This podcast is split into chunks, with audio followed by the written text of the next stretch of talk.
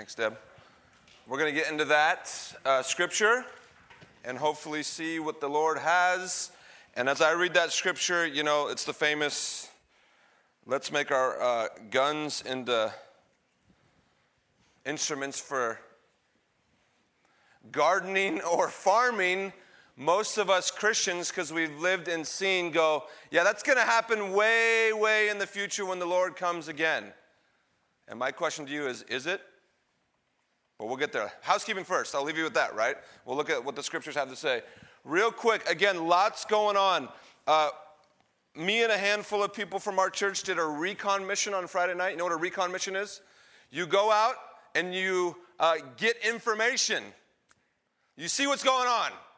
And so San Carlos had their festival of winter night lights on Friday, um, and there was like 3,000 people there at least, and there was like 1,000 kids. And they were all over the place. And um, we got to take some invitations with candy canes and information about our church and just engage with people. So, church, next year in 51 weeks, I'm asking all of you to come on not a recon mission, but a mission next Friday in December. We'll work all that out next December. You know what I mean? Like the next December, first Friday. Because it is amazing. I talked to a couple people from the city, and they're willing for us to partake in any way. So we'll be thinking and praying. If you have a niche, a craft, or if you're good at making world famous grilled cheeses, I can do that and give them away. But we can do something to love our community and let them know we're here and let them know about Jesus, the one we sing about, the one we are waiting for. It is the second Sunday of Advent. I'll be lighting this candle sometime toward the communion table, and we're recognizing peace. Not a whimsical Deepak Chopra peace. I'm not offending Deepak, that's kind of what he's into. Fine be it. But a peace of heart, soul, mind, and planet. Because as you saw in the scripture, for the Christians, that's offered. We'll get there when the prophet Isaiah says what? They will not learn literally the art of war anymore. And again, most of us hear that and go, that'll be the day. Well, I'm here to tell you for the Christian, today is now. And we'll learn at that. Um, there's lots more information. We have our White Elephant Gift Exchange. I'll pray and get really preaching. Next Sunday, please sign up. Bring a used gift. I told you last week the best one I ever saw, I'm not condoning it, was a clean used toilet. because it was in like a dishwasher box, so everyone thought, oh, this is gonna be great. And the person popped it open and just walked away. So so I'm, I don't want to see a clean, used toilet, but use your imagination. We'll be in the right in Wright Hall at 6 p.m. Uh, on uh, next Sunday. Bring a, sign up, bring a side dish, bring a, bring a gift, and I'll really highlight uh, December 14th for you ladies. You ladies just had an awesome event yesterday. Is the Women's Christmas Ornament Exchange? It will be right in this very room. Come join the ladies at 7 o'clock. It'll be fun. If you need more info on that, talk to Kim, and she'll be willing to say, Come on down. It's a great night. Let me pray, and we'll preach. Isaiah, you guys are a little bit interested. That's good. Father, help me and help us. Thank you for your son's table. Thank you for the chance to remember him the way he wanted to be remembered, bringing peace to earth through his blood on the cross, and then commissioning us to say, Go live peacefully, if at all possible. Help me now in Jesus' name. Amen. Isaiah was a bit of a weird guy. We think he had some royal bloodlines. His father was Amoz. He was in and around Jerusalem, southern kingdom, and he was a poet, but a prophet. He wrote some songs, but he was prophesying. And sometimes when we hear the word prophecy, I was on Facebook at 6 a.m. this morning. I, the pastor tells you to get off Facebook. But there was a prophet on Facebook that I linked over and saw some things, and it was garbage. I'm just telling you, it was garbage. Do this, X, Y, and Z, and you will be blessed tenfold in 2017. You will be a millionaire. That's not what prophets do. I'm just letting you know. Okay?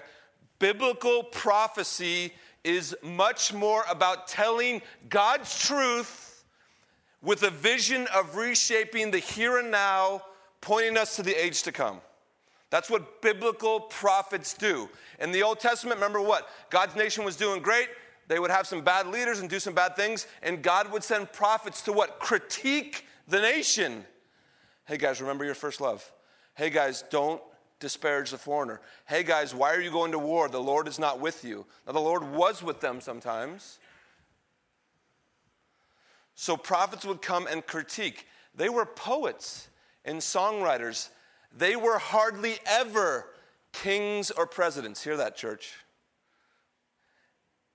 Prophets were usually when the king or the leader had enough, we know what happens to prophets, right?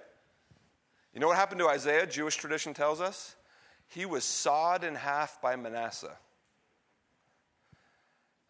Now, I've been mad at people in my life. How mad, how irate, how insecure, I'll say it, do you have to be to saw someone in what? Why not just let him go to the wilderness, right? go have fun. So, Isaiah, at the end of his ministry, was critiquing so much that the king at the time, Manasseh, was a bad dude. Check him out. He wasn't the best. He was a very wicked king, maybe the most wicked. He had enough. But what Isaiah did throughout his book was he, for the people living then and for us, and in a way the age to come, but I think we lean too much there sometimes because it can be a bit of a scapegoat. We'll go through that in a sec. He reimagined life the way God would have his people to live by grace. It's not a working into a great civilization or community, but because of the grace of Yahweh in the Old Testament, and now because of the grace of God through Jesus Christ, we are to live differently here and now in preparation for the age to come. That's the Bible. Quickly, Isaiah 2, verse 1. The word that Isaiah, son of Amoz, saw concerning Judah and Jerusalem. Verse 2 It shall come to pass in the latter days, that's where we get really messed up. There's some cults that use this phrase, there's some other things going on, but we tend to hang on to latter days, which is somewhere out there. I'll read it again. It shall come to pass, or it shall be done, that in the latter days, that the mountain of the house of the Lord shall be established as the highest of the mountains, and shall be lifted up above the hills, and all the nations shall flow to it quickly we might be thinking about heaven or the second coming of Christ. Maybe, maybe not. I might be wrong. Verse 3 And many people shall come and say, Come, let us go up to the mountain of the Lord and the house of God of Jacob, that he may teach us his ways and that we may walk in his paths. We spent six months studying the ways of God through His Son, Jesus Christ, and He taught us for six months to walk in His paths. Bells should start going off right now, church. Okay? For out of Zion shall go forth the law and the word of the Lord from Jerusalem. Verse 4 He, God, shall judge between the nations and shall decide disputes of many peoples, and they shall beat their swords into plowshares, their spears into pruning hooks. Nation shall not lift up sword against nation, neither shall they learn war anymore. In verse 5, O house of Jacob, come, let us walk in the light of the Lord. I know, I'm with you. When I hear house of Jacob and when I hear Zion, I check out because I'm an American Christian. Anybody there with me? I go, I'll never know what that means. I'm not Jewish. I'm out. That's the scapegoat, easy way out of what God might be trying to tell us all, right? Don't do that. Let's see what Isaiah is doing. Again, I woke up Sailor. Sorry, Sailor. I was too loud. I'll talk like this. As I said, as I said, this type of poem was not welcomed in Isaiah's day. His ministry was most likely between 740 BC and around 700. That's 40 years. And he wrote some amazing things. But like I said, he ended up being tortured and executed because of the things he was writing. The heart of this poem or song was there's a day coming where God's going to do away with violence and war, and what we use to kill each other, we'll now use to cultivate humanity. That's what got him killed. That's what got him killed. Things like that. And he told the future Messiah, the suffering servant, all these great things. He told people to repent of their sin, which simply means turn away and return home. Go back to God. For those of you who have repented, I, unto salvation, I get that. But for those of you who screw up and simply say, Lord, I'm sorry, maybe daily, weekly, monthly, yearly, and return to your heavenly Father, what does his hand always do? Here it is. Come back home. That's what Isaiah was calling people to do. But it didn't end well for him per se, but it did because he was faithful.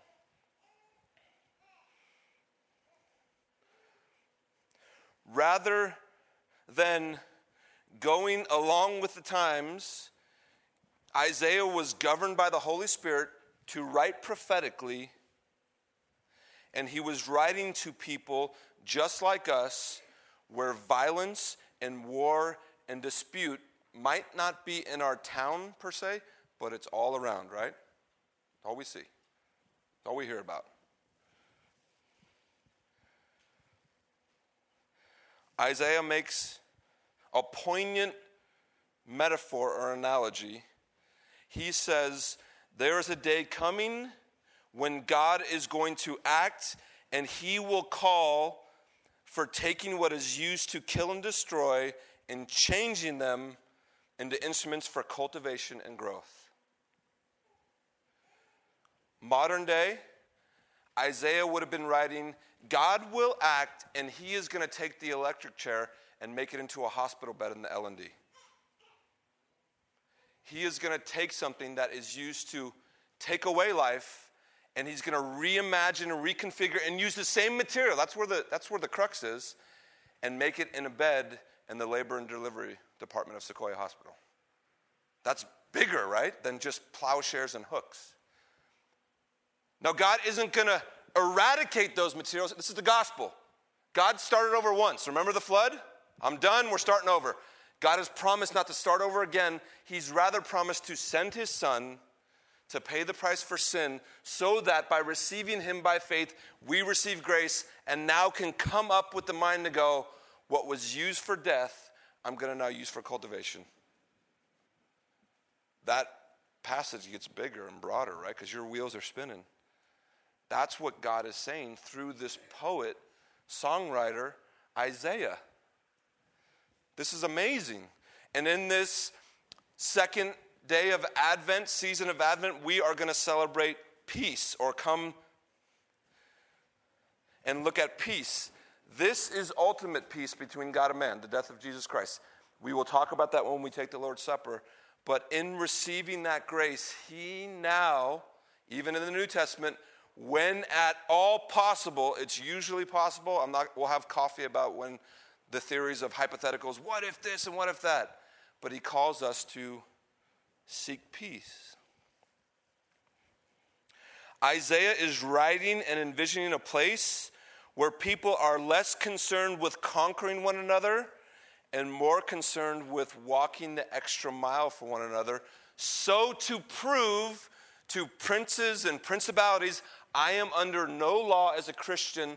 The only law I am under is the law of love given to me through Jesus Christ. That's what Isaiah is getting at. He's foreshadowing Jesus. You know that. You're smart. Let me say it again because you're like, oh, this is just the Bible. It's not me.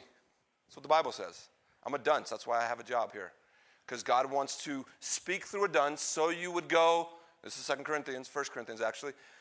I am relying on the power of God not that nice guy I call my pastor Dave because I know he's a dunce. But what Isaiah is getting at, he is putting forth a prophetic word from God in a way so that people and hearers might reimagine the picture of God will act. And when God acts, I am under grace, not law, so I can walk the extra mile. I can forgive seven times 70. I can not be controlled by lusts anymore, so that when I invite people to church or just hang out at work, I can say, I am not under law. I am freed. I am under the law of love given to me through Jesus Christ. What can I do for you? That's prophetic utterance. We're scared of prophetic because people do so much harm to it in the name of God, right? But what Isaiah is doing is he is showing us the reimagined world through Jesus Christ.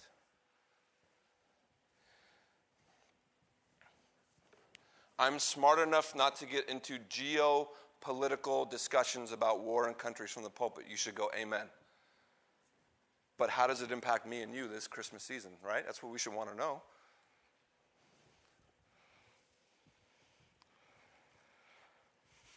Now, quickly, why is there so much turmoil? Why is there so much war? Why is there so much bloodshed? There is a thing in all of us and in the scriptures called original sin. We are off. From the beginning, human beings have fallen, and there is a sin nature in every human. There are also principalities in the world that have sway and pull. If you don't believe me, you know the largest grossing moneymaker on the internet? You know what it is? Pornography. And four tenths of that, 40%, is child pornography. People are evil as a whole, not you, but we're evil, right? That's all I need to say. We'll stop anybody's argument there. This amazing tool of the internet, most grossed thing is wicked.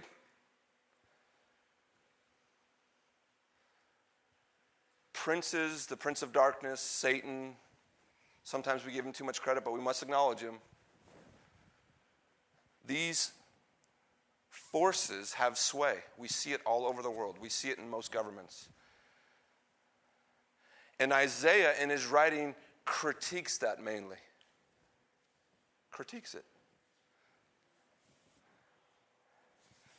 Would princes and principalities want Christians to truly turn their enemy or items that are used for destruction into cultivation? No. That's what shakes the core of princes and principalities. Violence and destruction is the world's number one moneymaker. It's the truth. Just do a little research and your heart will break. War and genocide and things that are really hard to explain is the number one moneymaker globally. The taking, the tormenting, the abusing of human life, lots of money in it. And Isaiah gives to us a prophetic utterance almost 800 years ago to say, when God acts, there is another way if you want it. That's the caveat, Christians, if we want it. Isaiah's hardcore. That's one of the reasons he was done with, right? I got off on a little bit of a tangent. Let me get back on.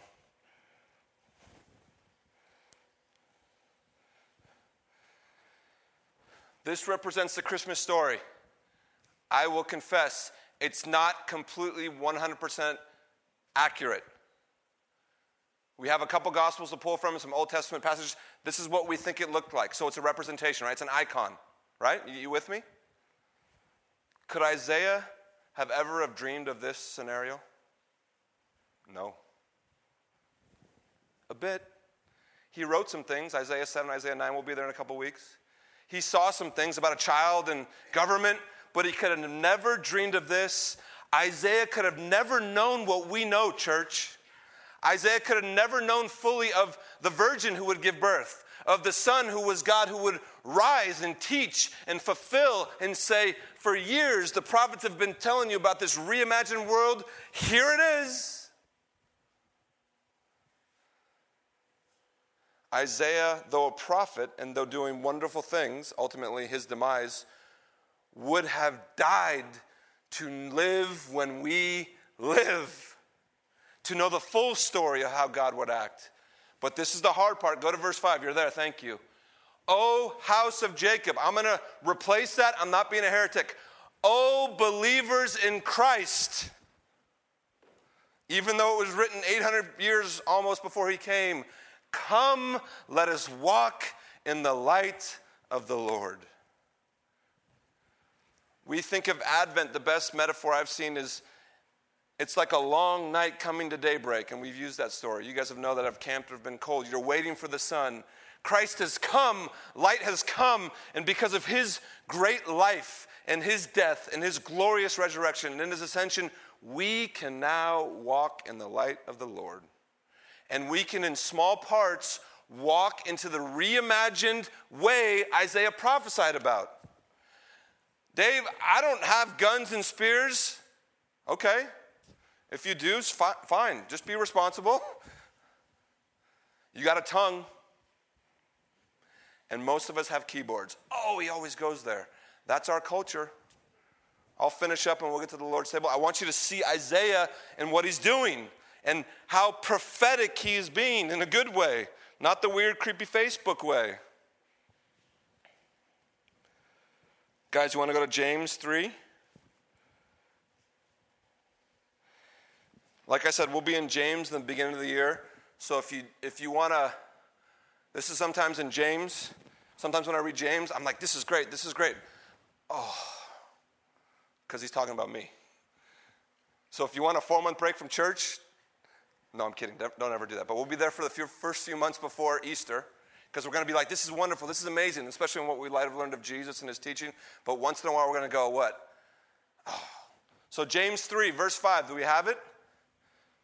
I wanted to make and try and make as we close a parallel between spears, swords, and us. Because if I ever have a spear or sword run because I'll hurt myself first, and then probably you. I'm not that good at it, right?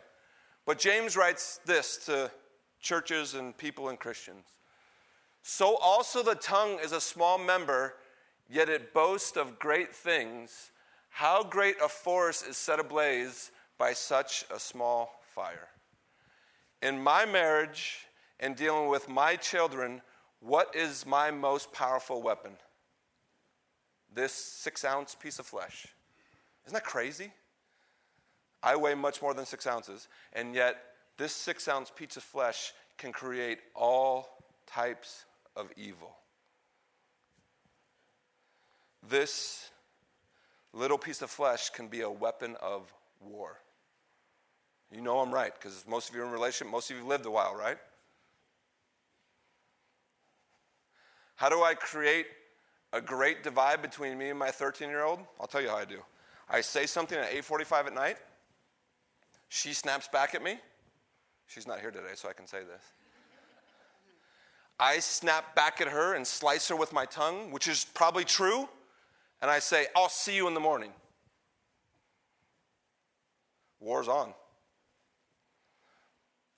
I have just negated what Paul said in Ephesians 4 do not let the sun go down in your anger. And what he really says is don't give princes and powers and human beings ability to make a mountain out of a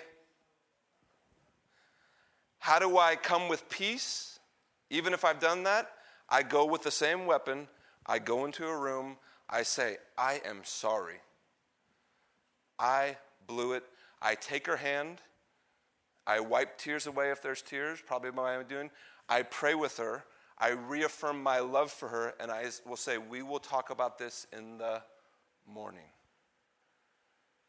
That's why this reimagining of this gospel life is so pertinent to every area of our life. Look at the next verse. Just in case we didn't know. But you're human, so you know.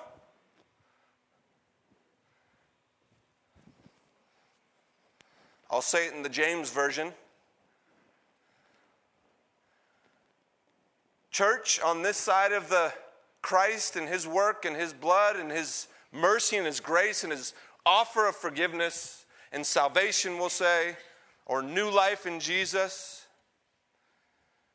take your tongue, which is often used to slice and dice and prove your right, and turn it into a vehicle which is for relationship, restoration, encouragement, and grace. There's the New Testament version. Oh! The best sermons aren't preached by me, but once in a while, Jesus shows up, the real living God, and he does what he does with you, his children. He's doing that now, so receive it. Don't be freaked out by it. The best thing we can do in this Advent season when we're looking at peace. I asked you last week to pray if you're not praying in the morning a little bit. Read the Gospels. I hope you're doing that. Now I'm putting another stack on the foundation.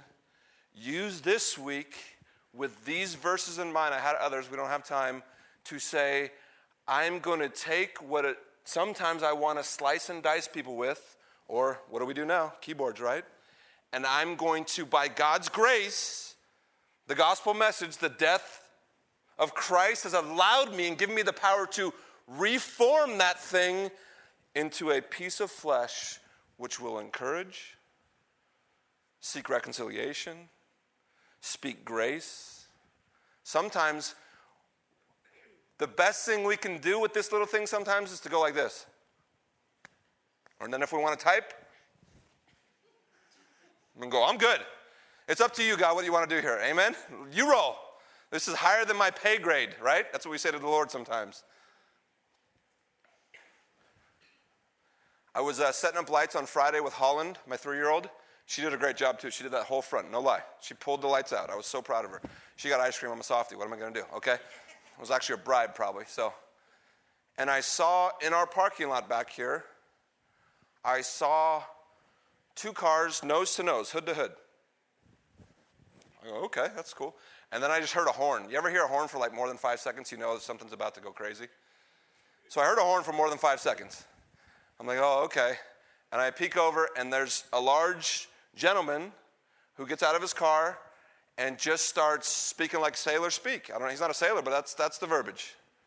And then he starts pushing uh, the other car, and I'm like, my, my first reaction was, well, I should get my phone and videotape this. that's not being what I'm preaching about. That's what God does when I preach. So he's like, here's, here's a case example. And then he goes more, and I look in the other car, and it's a retired age woman. And so now my blood starts to boil. I'm like, come on, bro. Like if it was a, a guy my size and we could hang, we could argue, but are you, and she's starting to take a picture and starting to freak out, and he does this, and then he, does, just does this whole thing. And so it was over a parking spot, duh. And so a parking spot open, she leaves, kind of shaking, and he pulls in. He sees me watching the whole thing, and then he, in some way, tries to justify it. I'd say, I say, but why I was proud is there was another member of our church who was doing the same thing I was doing, and he was seeking to be a minister of peace and reconciliation. The only reason I tell that story is you're going to have things like that this week where you can use what sometimes naturally come as weapons of this to let God reconfigure them and be a peaceful agent and say, hey, hey, let's step back. Let's, let's calm down. Let's, uh, let's be led by the Lord. And last verse, Isaiah 2 5 again, we can live out this verse. This is the verse of our Advent week two.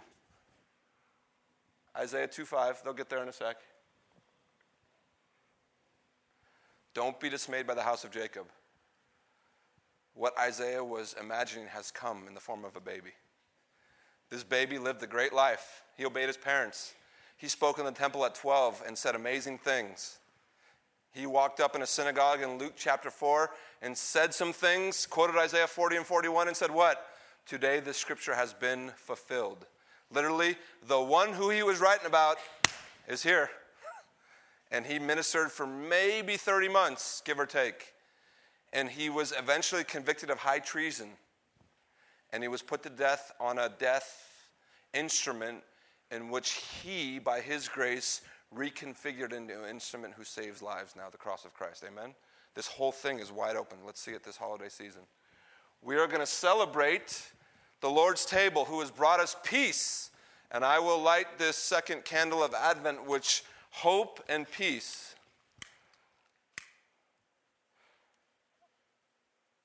If the music team wants to come back up, I'll close in prayer. After I pray, if our ushers who are serving communion can come up, we're going to take the Lord's Supper together. We are going to pass the elements, one song. There's going to be a brief pause. I'll lead us and we'll worship together. So let's pray. Father, thank you for today. Thank you for this poet, prophet, uh, in some ways rabble rouser of good news, uh, 700 years or so before your son came. Thank you for his great reimagination of the things to come. Father, give us the grace to be people of faith who would not just pass that off to another age, but see the joy it is to walk in those ways now. Father, as we remember you the way your Son would have us remember him, may you be worshiped and may you be loved. Thank you for your Son and his death. In Jesus' name, amen.